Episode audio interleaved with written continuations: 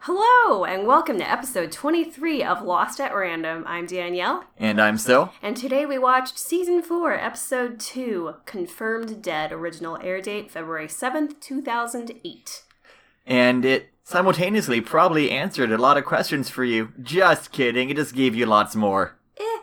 So, I have seen the episode that preceded this chronologically, if you refer back to episode 15 of Lost at Random, which was generally confusing because it was the continuance of um, the weird timeline where people are rescued. Because it opened with the car chase, right? With Hurley. Oh, yes, I forgot. Yeah. Yes, yeah, yeah. Season four did open with. Yeah, it opens um, with the weird yeah. car chase, and the acknowledges Hurley's that oh, chase. people are dead, but some people are rescued, and then that's when, at the end of it, you had the splitting of the party between Locke going off to whatever, and Jack wanting to get rescued by whoever Naomi's people are, Yeah, this is definitely a setup episode. There's and very also Naomi died. yeah, but I oh I meant this Or, this this episode This is one, more yeah. is more of a setup episode than last episode was. this was. was definitely a let's introduce our new cast of characters and let's repeat their names a couple times so you don't forget them. Yeah, and it actually it's weird because it um Let's demonstrate their abilities.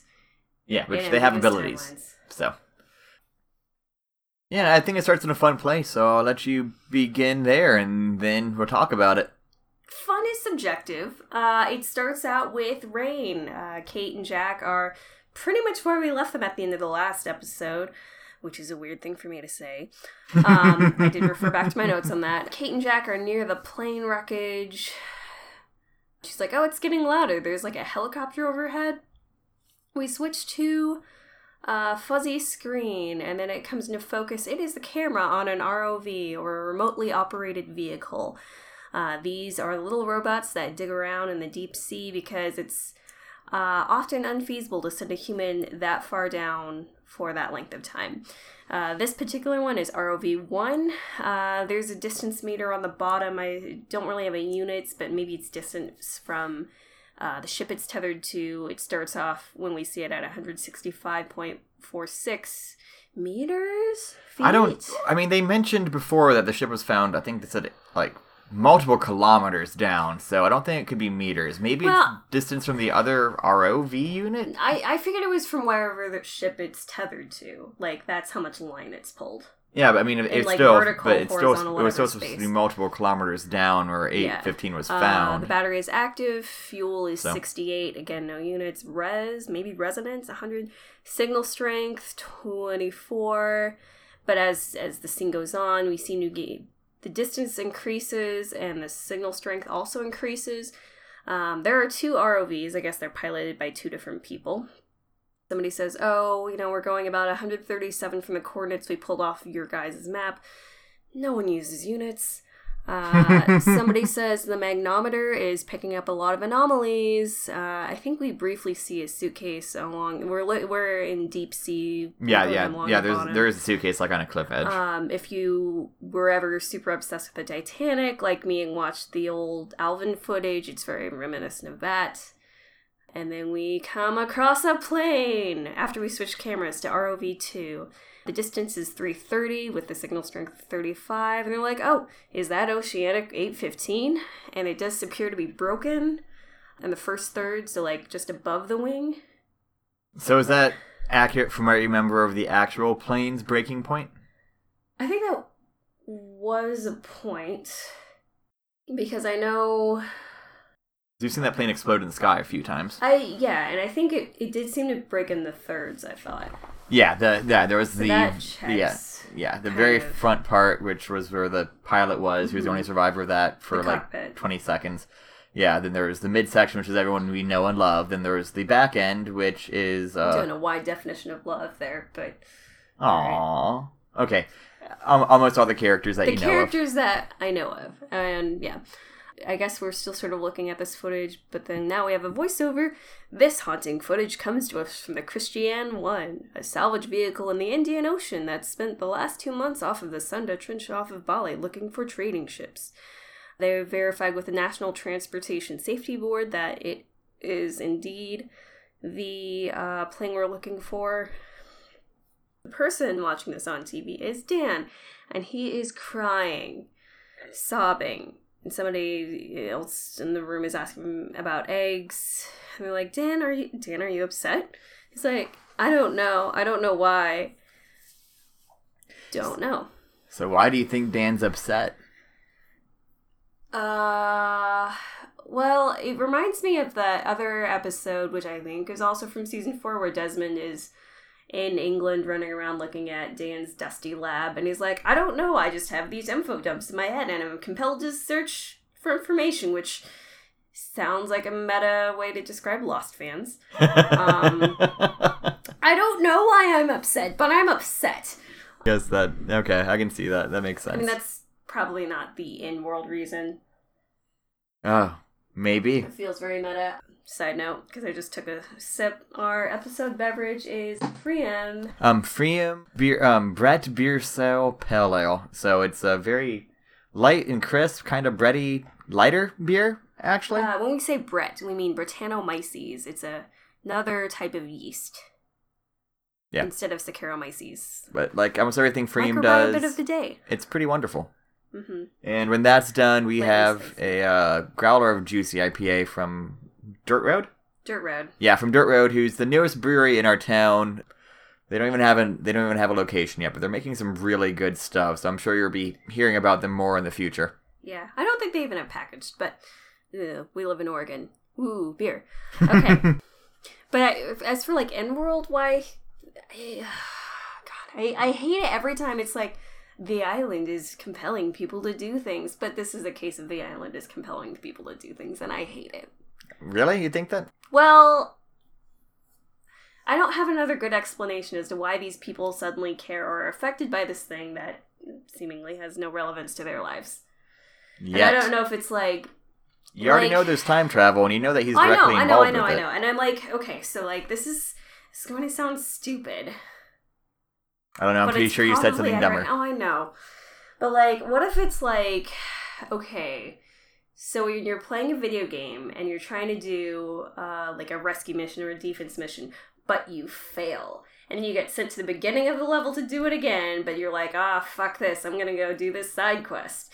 And it's like he's off on this side quest, but the memory of him failing this mission is coming back to reflect the fact that he failed this mission and he knows needs to go back to the start point. No comment. It sounds dumb, but it's probably similar and I hate it. Okay. Especially when you're like, no comment. I'm like, I was just trying to be stone faced. sounds so stupid. But, And that's a theory. okay. Anyway, so after we see Dan crying about the TV broadcast, uh, we're back on the island. I think, or at least above the island. It's we shift to a helicopter. It is panicked. Alarms are going off. Someone's looking for a life vest real quickly. They're being forced to evacuate, or at least that's the sense they get. I'm not sure somebody's like, okay, Dan, I'm gonna throw you, or whatever. Or they don't really tell him I'm gonna throw you, they just kind of shove him out. He crashes. He does have a parachute, but he crashes. Something is coming from the jungle towards Dan. He is very concerned. I think we're supposed to assume it's a monster, but no. I mean, kind of. It's Jack and Kate. I mean, are they not monsters? He's emotionally a monster, sure, because he needs control of his feelings. or maybe not control of his feelings, just like accept responsibility for them, and he should not be projecting them on his romantic partners, but that's another conversation. Anyway, Dan looks at him and asks if he's Jack. Kate is worried. Jack is like, Yeah, I'm Jack. Who are you? Dan looks confused and says, Oh, I'm Daniel Faraday. I'm here to rescue you. And then we have the titles.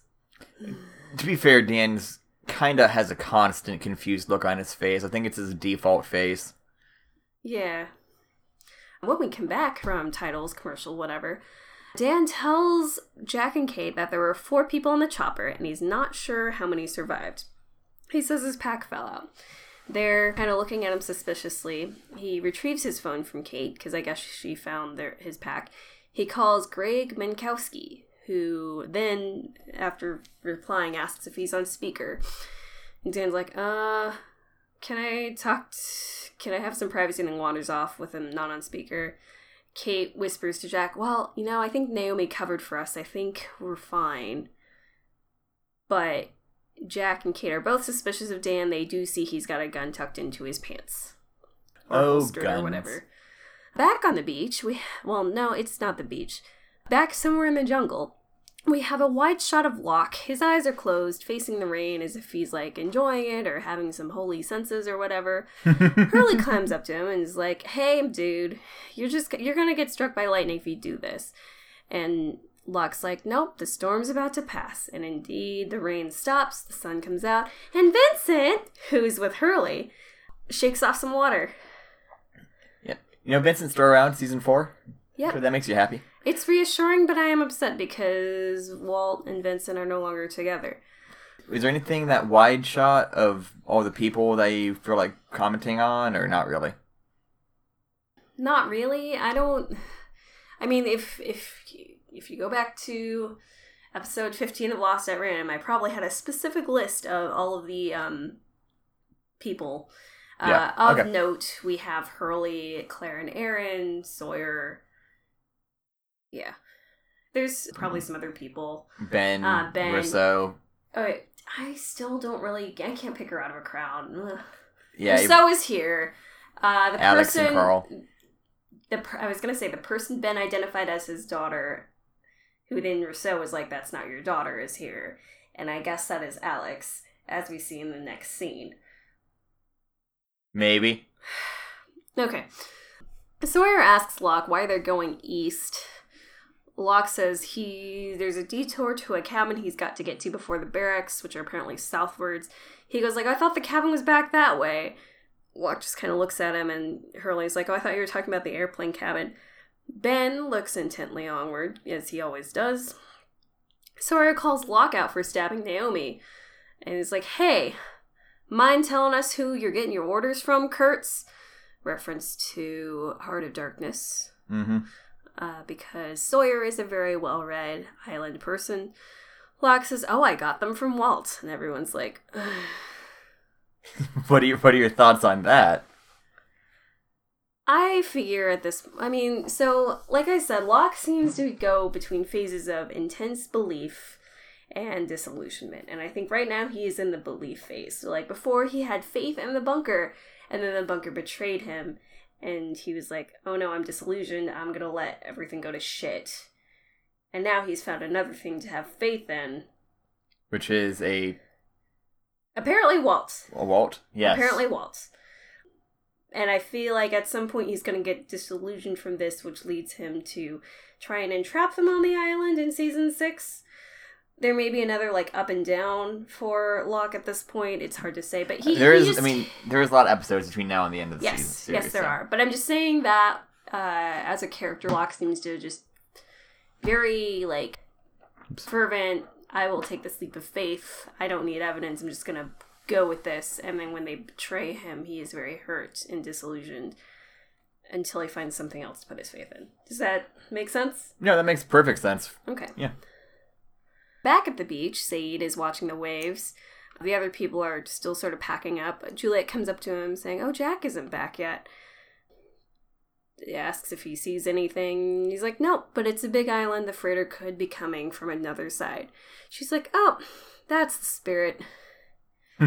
he asks Juliet about the others. Like, what exactly did Ben mean by warning against the other people? And she's like, well, you know, Ben could be trying to scare us into something, or he's right, and the people coming might be here to do harm. She then asks him how many weapons they got. Back uh, in the jungle, we are with Dan. Oh, do you have a thing to say? I was gonna say, at this point, do you think Julia is still doing a double agent type thing, or I don't think she is in a position to double agent right now because if she were double agenting, that would mean she'd have a way to get her observations or things, etc., to Ben. And, you know, I mean, Ben seems to get a lot of information no matter what. So sure. But, like, is she, like, whispering it into the air at night and it magically travels to his ear or what? I mean, you do remember those whispers? Mm. Whisper, whisper, whisper. I guess. Anyway, I I don't know. I Okay. don't know much about her and she does seem to have a compassionate heart. I it's, it's really hard to get a read on her. Reasonable. Uh, back in the jungle with Dan and crew. Dan is following his sat radio with Kate and Jack following. Kate finds a metal box and asks if it's from the chopper, and Dan's like, Yeah, we were trying to reduce the weight load, which I guess is why they pushed me out. They open it, and it looks like there's a gas mask in there and some biohazard or like hazardous biological waste bags, uh, the red ones. Jack confronts Daniel on why he has a gun. Dan's like, as a precaution. Jack's like, as a precaution against what? Dan gets nervous, but that's again also like default Dan. He Yep. says, okay, see, rescuing you and your people, I can't really say that it's our primary objective. Jack is very confused. And he's like, well, then, then what is? Because I guess this is the first time Jack has been told he's not the main important thing. Dan's radio starts beeping conveniently. He looks at it, he's like, it's Miles, come on. And they take off. Yep. So you have seen those hazmat suits and stuff in a future episode. Uh, it was when he and Charlotte went to the station to disable the gas. Yes. Yep. Yep. Locke, elsewhere in the jungle, tells his Sawyer and I guess company that he saw Walt in a dream, only taller. Sawyer is incredulous. Locke continues, He said I had work to do. He said I had to stop Naomi from bringing her people here. But Ben shot me, and Walt saved me, which is how I figured out who I need to trust. Sawyer points out Locke is awfully fit for somebody who got shot. Yeah. Locke pulls up his shirt, showing a bullet wound going in one side and out the other. He says, I'd probably be dead if I still had a kidney there. Anything else? Everyone is kind of shocked and or weirded out, but they keep moving.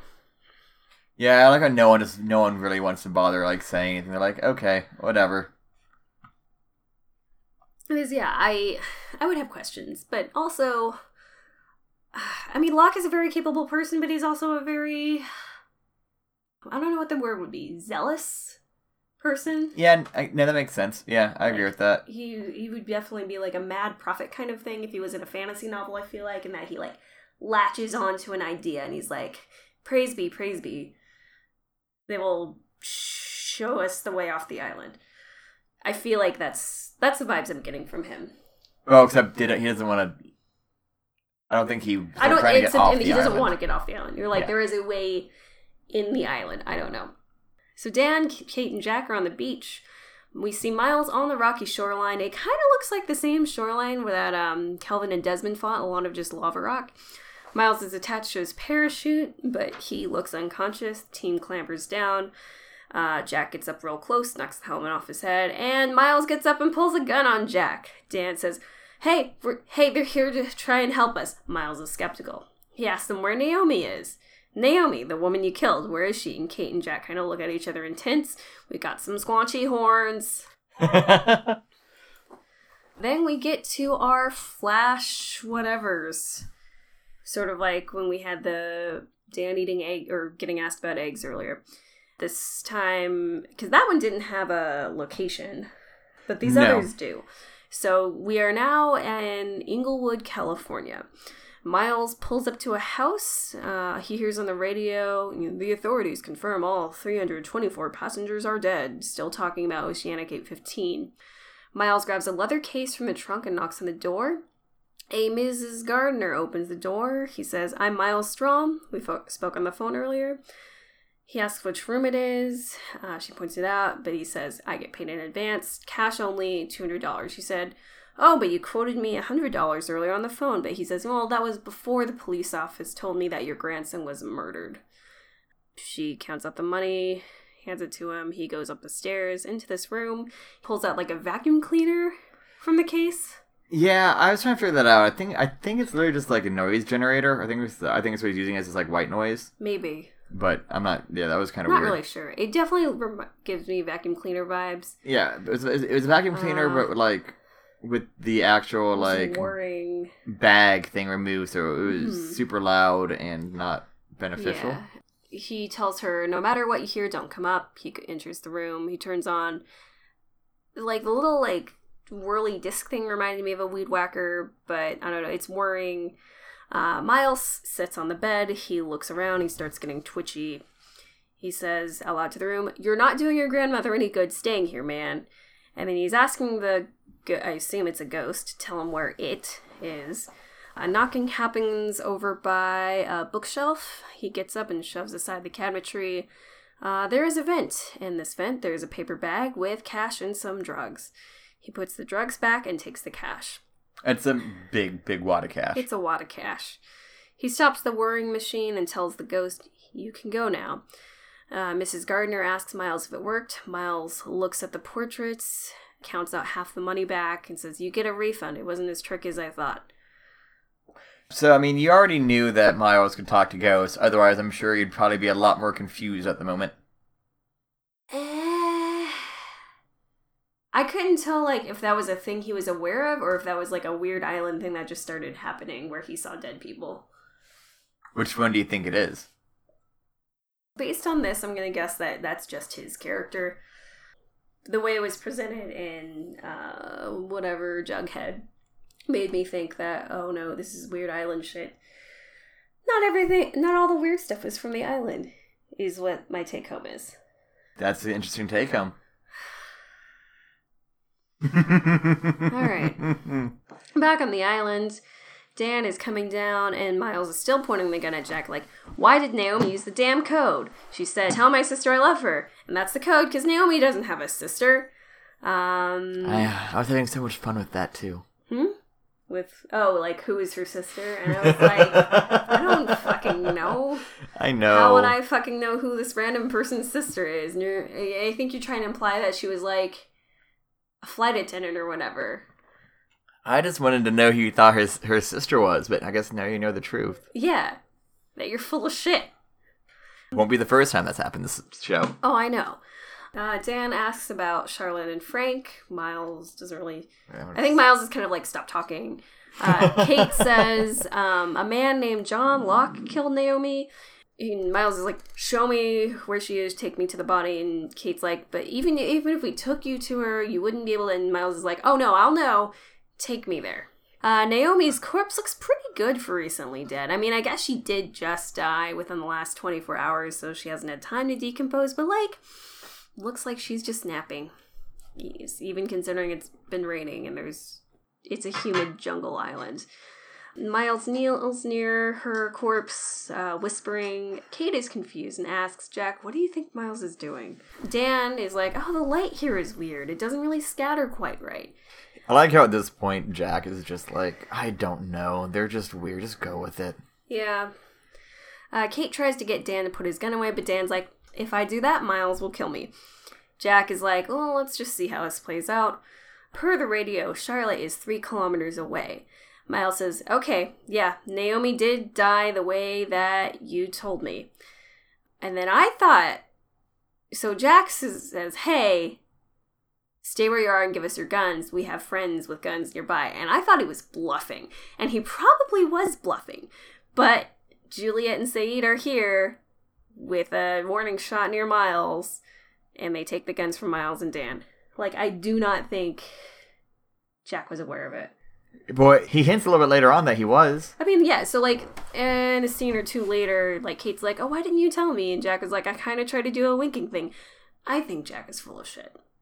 I don't know. I feel like I mean, we know that Sayid has uh, the training for that kind of thing, Mm-hmm. military training, and we also know that Juliet has that kind of training due to just other personness. But Sayid and Juliet were on the beach. Jack and Kate are God knows where in the middle of the island. This, I- this, they tend to play really loose with distances on this show. If you haven't noticed, like I don't, I know there are maps of the island, Mm-hmm. but I feel that basically the distance between any two points of the island for drama reasons can be whenever like, the fuck they need it to be. and Juliet wouldn't have been able to tell that Jack and Kate found somebody, went next to another beach, and then like are back inland. Like it just. well, uh, I mean, they tracked, but like there would have been no point for them to communicate. Is what I'm saying. they would have found the um. They would have found Dan's parachute. The they would have parachutes. found Miles' parachute and figured it out. But there would have been no way for them to be like, "Hey, by the way, Jack, we're coming in." I think Jack was bluffing. I think they were just trying to find Jack, and they were like, I know, "Oh, I know, there's I other know. people." Sayid and Ju- Juliet were trying to find Jack. I'm saying Yeah. Jack didn't know that he they were looking for him. Oh no, I don't think he knew that they were looking for him That either. my entire point. That Oh. Jack is bluffing and full of shit. I think But I, this I, time I, he just happened to be right. I think that they cued him off sometime beforehand. Mm. I don't. I don't want to give Jack that much credit. You shouldn't. Anyway, back to another flash. Whatever. Uh, per the the caption, it is Medenine, Tunisia. A jeep or a Land Rover of some kind pulls up to a desert excavation site. Even in Tunisia, the uh, the front page is about Oceanic 815. A woman asks another woman in shorts how many languages does she need to read this story about him before she believes it. And shorts woman, who is Charlotte, asks, "Well, how many languages are there?" A man at this work site asks if they're lost. Title Char- drop. Um, Charlotte tells her translator, remind him people in our line of work are terrible at keeping secrets. Charlotte hands him a wad of cash and marches onward. The man follows. A skeleton is on the ground, pretty large. The translator asks if it's a dinosaur, but nope, it's pretty mammalian. Charlotte says, It's an Ursus maritimus. A goddamn polar bear. The fuck is going on with this stupid geographic taxonomic shit? That's what I angry typed if you wanted to know. Do you think Walt summoned a polar bear to Tunisia? Is he in Tunisia? I mean, where else would Walt be right now? Fuck if I know. New York? Very likely. Given that's where his dad lives? But why would that polar bear have a Hydra station collar? We're getting there. Okay, my bad. Okay. Because again, it's a goddamn polar bear in Tunisia. Why would it be in North Africa? Why Um, indeed? The man wants to know what Charlotte is doing with a hammer, and she's like, Oh, I'm excavating. She's digging around. I'm pretty sure that's not how you excavate. Ideally, small things, paintbrushes, whatever, but it's a leather belt looking thing with the Dharma logo Hydra in the center. Is that a collar? The translator asks, and Charlotte just grins at it as she turns it over in her hands. Thoughts? I can count that size of thought if you want. Okay, so, okay, Tunisia is in North Africa. Uh huh. And we have a polar bear with a Dharma logo station collar. Yes. Uh, what other North African symbols have we seen on the island? Well, when the timer gets down to alarmy things, we have the Egyptian hieroglyphics. Is there a goddamn electromagnetic portal between the island and Egypt, and the, the bear just wander from Egypt to Tunisia? You're the one who said it, not me. Okay, I'm gonna pull up Google Maps just to look up where Medenine is. I'm sure this is probably a made up place. Uh, it is not because it is pulling up a thing for me. Yeah, I don't think they have any made up places on the show. It is a major town in southeastern Tunisia. Yeah, so North Africa. It would be quite a bit of a walk from Egypt, but like Imagine how long of a walk it has to be from uh the goddamn Arctic or the Arctic. fucking Pacific. Yes, I'm aware. so like Egypt is closer. I'm still ugh, okay. Mm, Okay. No, that is my only tie here is that we have fucking hieroglyphics in the Swan Station and then this Hydra bear shows up in Tunisia. I mean, Like, it's just it's just a very thin, tenuous North Africa connection. That I mean, all you know for a timeline for this bear is she said it's millions of years more recent than dinosaurs. But that's fucking well, duh, yes. fucking duh. So, but how long has this bear skeleton been there? It's not gonna be sitting there for thousands of years. What they did it is dug out. It wasn't that deep of a pit, though. Yeah, I know it's I mean, like, god damn it. So, okay. Because, yeah, I guess we could look at, like, human mummies and how long they go. And, like, because the fact that the leather collar remained. Yeah, that's true. No which, tissue thing. which I think it's weird that the leather. collar. Yeah, I find it weird that the collar lasted longer than. Because, like, if The something, bear, if everything yeah, no, if something was going to eat at its flesh, they would have also nibbled at the collar, but it seemed fairly intact if worn. The fact that the bear's skeleton was just lying on its side as if it was kind of asleep or whatever, you know, it wasn't picked off by scavengers or anything like what would typically happen with something that just died because you'd see like things getting kicked around. It's like, yeah, scavengers came and like took off like bits they could carry, like Yeah. bits of leg or whatever. No, it's, it's just a bear chilling, a bear skeleton just hanging out In Tunisia. in Tunisia. It's okay because Charlotte found it. Why is she wearing shorts to a dig? Ugh, anyway. Because she's an anthropologist. Oh, but oh, there's so much surface area of skin to get like skinned if you slip. Just anyway. Back on the island, because you know, we gotta show her in flashback before we show her and properly introduce her as a character. Charlotte is upside down, hanging in a tree, hanging from her parachute over a cliff. At least there's water below. Yeah, I, th- I thought it was actually a pretty good transition. I thought. Yep. She uh she rips free of the parachute, doing the eject or whatever, lands in the water. She seems pretty glad she's alive, but her joy is short lived as Locke and his crew come up to the riverbank. Uh Hi, and then hi yourself. yes. Back in the jungle, Juliet tells Jack, you know, we were worried when you didn't come back from the cockpit, so we went and tracked you. Sayid asks for the new people's names and Dan introduces them. Oh, I'm Daniel Faraday and this is Miles. Don't you give him my last name. Which is sensible, Miles. He may be the only sensible person in this entire show. Miles. So far, kind of. Wow. Okay. Wait, who would you put up above that? Rose? Uh, Sensible. yeah, Rose. Rose way more than Bernard. But In turn, like I, in, what I what I mean by that is like I agree with Miles on the do not give any unnecessary information. Do not trust these people. uh, Constant vigilance. Everything Miles has done so far, aside from like the spooky ghost talking, makes sense to me. then okay, I can see that. Yeah, I can see that. Okay. Dan and Sayid asks what they do. Dan's like, I guess you could call me a physicist. I just don't like being pigeonholed. And it's like, well, what about you? And Miles is like, I collect soil samples. Which is either a shit joke or a, uh, or he's talking about graveyards.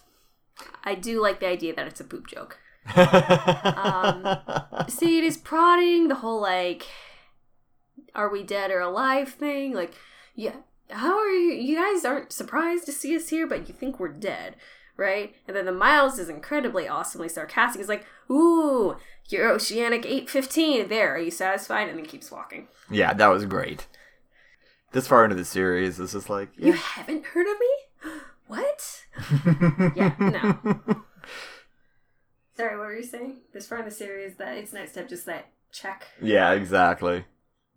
I'm not sure if it's shown up through the years, but it's yeah, it's like okay, yeah, whatever. Um, We got it. Move on. Back with Locke's group, Charlotte can't believe that the survivors are alive. She asks how many of them are there. And they're like, You're asking a lot of questions. She's like, Well, why wouldn't I want to know? I want to know everything. I have a million questions. Hurley's like, 48 survived, not counting the tail section, though they're pretty much all dead. Charlotte says, You know, if we just sit tight here, the transponders will go off and somebody will come get them. There are four people, including herself. She's not sure what happened to the helicopters. The pilot was trying to bring it down. She had to jump because chaos. Locke has no patience for this and says, Get up, you're coming with us. She's like, No, no, no, no, no, we need to stay put to be found. But her face fades as Locke says, mm, No, we don't need to be found. Yeah. Uh, elsewhere in the jungle, Sayid notes that Charlotte's thing is moving. Dan and Miles start calling for Charlotte. They're like, she's moving very fast. She's running from something, Jack notes. We have stabby strings a la Psycho playing as they race towards her dot. Uh, Miles and Dan are yelling as they get to where she should be. But no, it's Vincent with a transponder on Aw, his collar. He's such a good boy. Jack looks concerned and says, Locke Scott Charlotte. Dan looks even more concerned. Which at this point, I kind of wonder what they do with Vincent after this because he he's, he doesn't show up again in this episode. I don't think. No, I don't think so either. Oh, Which it's okay, Vincent. Yeah. Glad to know you're alive. Go back to your home, Yeah, where? Tunisia. Okay. So our that was the next setup. our next shot is a plane falling in freeform, and it almost looks like some bad CG, but no, it's one of those toys dropped to the bottom of a fish tank. It's looking a little cloudy. the camera pans out. This is the Caribbean Dreams Island Travel and Tours in, as the caption pops up, Eleuthera, Bahamas. A man with unkempt hair and a beard watches that sunken toy. That's a good beard. I don't recognize this man. You should. I feel it's. You have seen him briefly in other Oh, I episodes. know I've seen him briefly in other episodes as we learn his name. I have the other time I've seen him was season six. Yes. Is this? Does he fall in your He falls into my fifty-something white guy. white guy blindness? Yes. Okay. Man, I'm gonna be Yes, worried about does. myself in the future. Please don't turn into Tim Allen from the Santa Claus, otherwise I will lose you in a crowd forever. Um, oh no. anyway, a man with unkempt hair and beard. He's he watches Sunken Toy, and then he kind of I guess actually he's looking at the TV because the news is still talking about Oceanic Flight 815 being found. They're like, we have confirmation. Seth Norris was the pilot. I don't remember him having a bullshit mustache because it shows his pilot photo. Yeah, I don't think he did. Maybe maybe he had the smarts to get that shit shaved off before he actually flew the plane. super. I mean, what? uh, I mean, smarts by be like It looked there was an awful mustache. It, was a bullshit mustache. And then, anyway, they're showing his pilot photo superimposed over an ROV photo Or- of like I have an idea. they're saying. Re- a second. oh no. Continue on. Okay, and when they're saying recovery of the bodies would be next to impossible, as we see a a pretty mummified body in the water pilot suit, like the flesh is like swollen and all that. Maybe they put the And I'm trying to think of a guy who is in all of the Abrams things. I forget the actor's name, but it does not look a ton. not I mean, like him. Yeah, He just looks like a corpse. yeah. It's not um, even a good looking corpse. Well, I mean, it has been Underwater for like two, two- two, three months. months. Yeah, we don't know the exact timeline of this. We know they've been looking. We, we know the ship's been looking for two two months.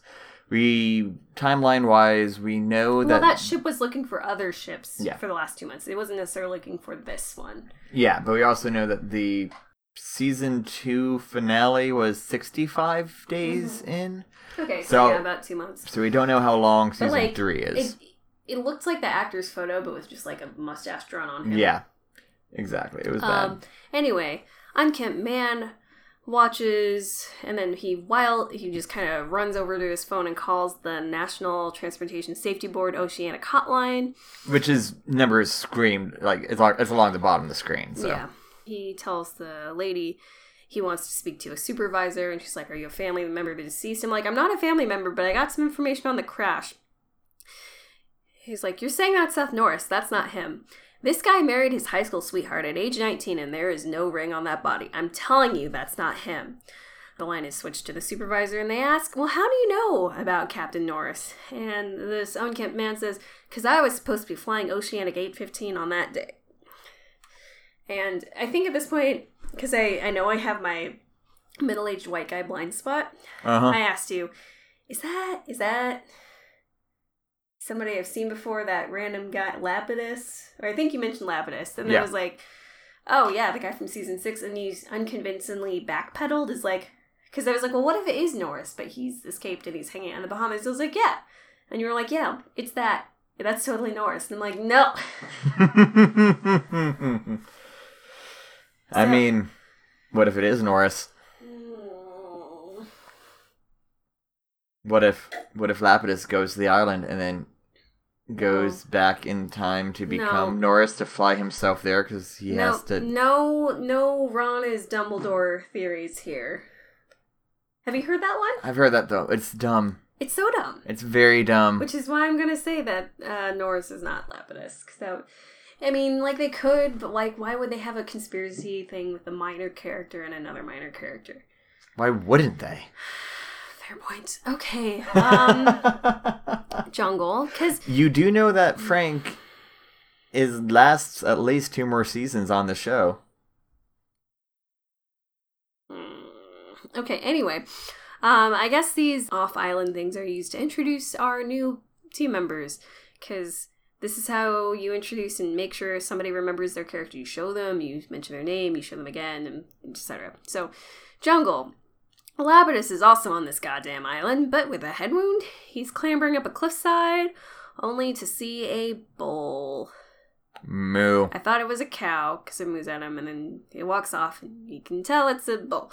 Um, after a moment, It has a bell. It has a cow bell. and some balls, some Rocky Mountain oysters. Which that should give you a general idea of where around the island you are. nope. Okay. How would that tell me? By like, I guess McHale's farm compound. Yeah, probably because I think okay. 'cause that's the only cow I know of. I guess. Uh, af- Moo. after a moment of confusion, Lapidus keeps wandering. He pulls out his transponder, but the screen is shattered. He fires off a flare. He's sending off an SOS thing. He's gotta. Hopefully, it's in the first 10 minutes so somebody else can help take down a monster. Reference to Monster Hunter World. You play a lot of Monster Hunter World. I'm surprised Uh-huh. there's not more references, honestly. Uh, just the tail raiders so far. Unless, like, unless it's a Lagombi and not a polar bear. Would, would that be better or worse? I would appreciate it more, but they'd have to work harder to build that because, like, the bear seems to be derived from Walt Reedman comic book. But if they had a Lagombi, they'd have to introduce the idea of Monster Hunter and all that. If Walt read the comic book and created the bear, then why would it have a Hydra Station thing when the Hydra when the Hydra Station I don't fucking know. Anyway, many many years ago? okay. Um, unless unless Walt actually made it back to the island in these episodes you haven't seen and it actually is the one Locke talked to, and he's just back on the island doing other Walt things. I just have to take a very conspicuously loud sip as a substitute for a very long. It's been two seasons since he disappeared. You never know. Well, season and a yeah, one season. Okay, Lapidus by the cow. After his flare, Charlotte recognizes it as someone from her team. Sawyer and people were like, hmm. Claire's like, oh, what if he's hurt? And Sawyer's like, we should check it out. And Locke is like, no, it's probably a trap. And then Ben shoots Charlotte. Yeah, that kind of came from nowhere. Ben get, or well, so Ben somehow got a gun, and then shot Charlotte with it. Yeah. Earlier, it kind of explains that. Um. Yeah. So when Ben saw Charlotte first, he eyed her gun menacingly. Okay, For a bit. He It- eyes a lot of things. He has a lot of things, but it was him putting out her gun. Okay. But- well, yeah, I mean, it's obviously like that she would have a gun, but not. Yeah, everyone else does. So Sawyer takes Ben down and starts punching him. Jack's team makes it to Frank. He gets up and Miles asks if he's okay, and Frank is like, "Oh, we got struck by lightning." Charlotte just bailed before he went down. Uh, also, I just saw a cow. Lapidus says he, yeah, with a, that kind of long pause, and everyone's like, "Oh no, is he a crazy person?" He says, "Oh no, do you- who do you think I am? I put the chopper down safe and sound just right over there. And sure enough, there is a chopper with the uh, tail number N842M. It's probably just what that chopper's numbers are, but it's showing its numbers. I may as well put it in so I can control F it later. Jack has facial expressions. Uh, as Sayid's are a little bit more guarded, Kate's looks hopeful. Um, we have a flashback to a very sparse office layout. I mean, it looks like it's just an empty floor office thing with a single desk. mm-hmm. And it's two people, a man and a woman. She's like, So this is the team. Uh, the man asks, Have you familiarized yourself with their profiles? And she says, It's the wrong team. The man is Abaddon. He was the attorney for Oceanic Airlines we saw on the Hurley, or when Hurley was institutionalized. Yep. The woman he's talking to is Naomi, and he says, You know, you will be protecting them. The photos are Lapidus, Miles, Charlotte, and Dan. She's like, It's a high risk ops procedure, and I don't need to babysit a basket case. Dan. A ghostbuster, Miles. An anthropologist, Charlotte. And a drunk, Lapidus. He's like, Okay, but that guy's also a really good pilot.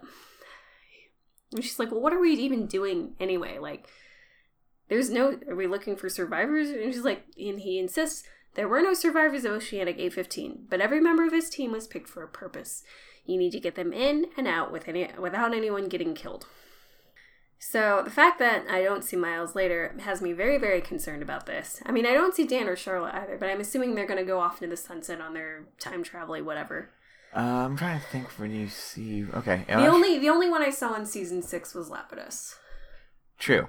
and that's where I was convinced we killed all of our Asians off. You did. I thought. I thought Miles was in one of the weird flash forward sideways things that episode, or maybe Mm. not. I don't think so. I don't. Maybe not. Okay. Back on the island, Naomi's body is being carried on a stretcher by Kate and Dan. Sayid is sitting in the helicopter. He says, "Oh, the mechanical systems are in still are still intact. This'll fly." Miles asks for his satellite phone back. Jack says, "Oh, I'll give it back to you if uh, you say what you're doing here." Miles says, Well, give me the phone and I'll tell you. And somehow Miles gets his phone back. Someone named Regina answers when Miles calls. He asks about Minkowski, but Minkowski apparently can't come to the phone. Regina has a British accent. Uh, says, Well, know, we have barely have enough fuel to get back to the freighter, so we really shouldn't take Naomi's body. I'll get her on the next trip. And Miles is also like, Yeah, that's just meat. That's not Naomi anymore. Juliet is patching Lapidus up. He asks what her name is, and she says, I'm Juliet, Juliet Burke. And he's like, Oh, you weren't on that plane. She's a native. Miles suddenly gets hostile. He's like, Where is he? And he pulls out a pic. And Jack's like, What? And Miles says, We're here for Benjamin Linus. And it is a covert photo of Ben from what appears to be a 90s office. Shock. We switch to Sawyer holding Ben up against a tree. Charlotte is upset but unharmed. It turns out she was wearing a bulletproof vest. Yeah, they're very prepared. They're, they're, they're really prepared for lots of guns. Yeah, which which kind of makes you wonder like how dangerous has been. I think that's what we're trying to get from this because they seem like very armed for this mission. Mm-hmm. Sawyer asks, "Well, you want me to do it?" But John says, "Oh no, I got to clean up my own mess." Ben's daughter, I don't know if they're actually related or not. The person identified as Ben's daughter is very unhappy with this situation where her sort of father might be killed. Ben says, I've got answers. Locke's like, hey, what, what is it about the black smoke? What is the monster? Ben says he doesn't know. But Locke gets ready to shoot. He says, her name is Charlotte Lewis. The black smoke's name is Charlotte Lewis? Charlotte looks at him. Oh, that would be a good twist, but no. Charlotte Staples Lewis, born what kind, of, what kind of middle name is Staples? I was like, I saw that. I was like, what? Um, it could be somebody's surname because I know I plenty of so. people that are like maiden name as middle name. Yeah, I just thought it was weird that it was just Staples as a middle name. I just never. Like, I've heard a lot of weird names, but that that's just. yeah, no, I like. I know enough people that have like a um, um a, ma- a mother's maiden name as their Okay, middle name, so that part doesn't phase me as much. got it. You know, continue on. lineages, etc. Anyway, so Ben is like Charlotte Staples Lewis, born July 2nd, 1979 in Essex, England. Parents are David and Jeanette. Eldest of three, all girls. Raised in Bromsgrove. Did your undergrad at Kent and you got your PhD in cultural anthropology at Oxford. There were three others on your helicopter. The names are Miles, whatever, Straume. Daniel Faraday, and Frank Lapidus. Ben says, These people are a threat and I know what they're doing here and what they want. Sawyer's like, What do they want? Ben says, Me. James, they want me. Charlotte blinks and kind of puckers her mouth a little bit. Locke wants to know how Ben knows. Ben stares and says, Because I have a man on their boat. And then we get credits. Who is the man on their boat. Well, conservation of characters would be uh, Minkowski or whatever his name is. Makes sense. But uh, that assumes they want to conserve characters, which they probably do because every I don't know. Uh, they do add a lot of new characters every season, it seems. They do add a lot of new characters, but also like, why introduce another name that we can't? I mean, I don't know. Okay, season two they added the tail and people. Season three they added, they added the others. Season four they added everyone this episode is about. Season five they add I don't Time know fucking travel. time travel and all the characters that involves. And in season six And they God. add God. I'm just kidding. They No. probably don't actually add God. You're probably fucking serious, and this is like the Matrix or whatever. And actually, I I know I've seen the Matrix sequels. I legitimately do not remember what happens. To the That's Matrix fine. Sequels. You don't need to worry about what happens in the Matrix sequels. I feel like I should revisit the Matrix sequels at some point. I'm actually wondering if season six actually does add any new characters. I'm sure it does, but we'll f- come across that when we come We'll across find that. out. Either that, or it's the swan, it's the swan song, and everyone dies, or not, and it doesn't matter because they're all dead. And this is goddamn purgatory, and I fucking hate it. It's the bad place. It's probably all right, but like enough people have made noises about the final season that I know it's not going to be anything that makes sense. I know it's not going to be any narrative goodness.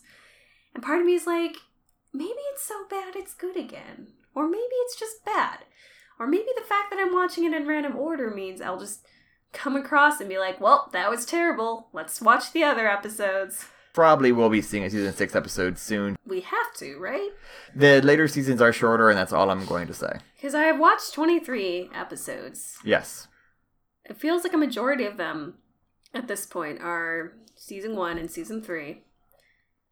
Yeah, I mean, we're doing a decent spread from what I noticed. We actually have, You have the spreadsheet. yeah, given the size of the seasons, we're actually doing a, seen a surprisingly large amount of season four, but I'm not going to explain why. Oh, I mean, we've already figured, right? If it was around 2008, that's the writer's strike. Yeah. So I feel like this is the season that got clipped short, and they maybe had grand narrative plans, and then it got pushed aside. I did it, Paul. I'll have to tell you, I figured out when the writer's strike was. Episodes haven't gotten stupid yet, though. Or maybe they have, and I just can't tell.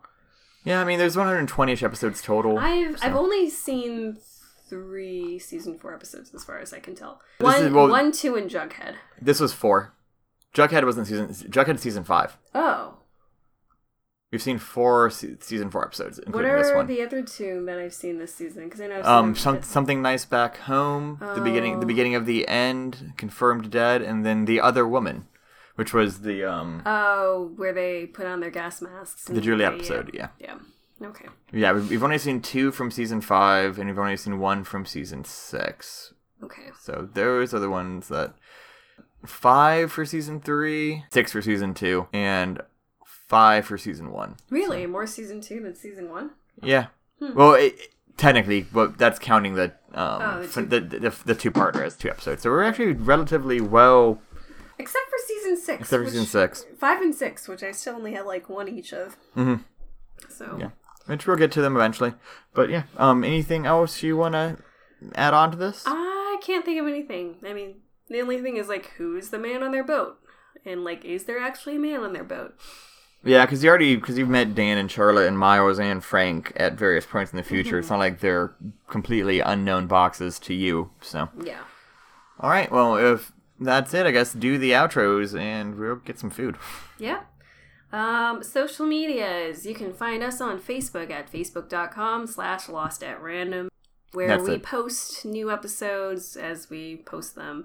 Uh, we're hosted on Anchor, but I, I recognize that's not necessarily everyone's podcasting app of choice. Luckily, it's pushed out via RSS to other things. Like if you so if you're a Pocket Cast kind of person or Stitcher, you can find us there. Uh, you can find me on Twitter at Daumari, D A U M A R I, where I periodically talk about my thoughts on hashtag lost at random. Still does not do public social medias. Nope. Um, and yeah, let us know your thoughts. Or don't. I will keep rambling into the either. anyway, thanks for listening, guys. Bye. Bye.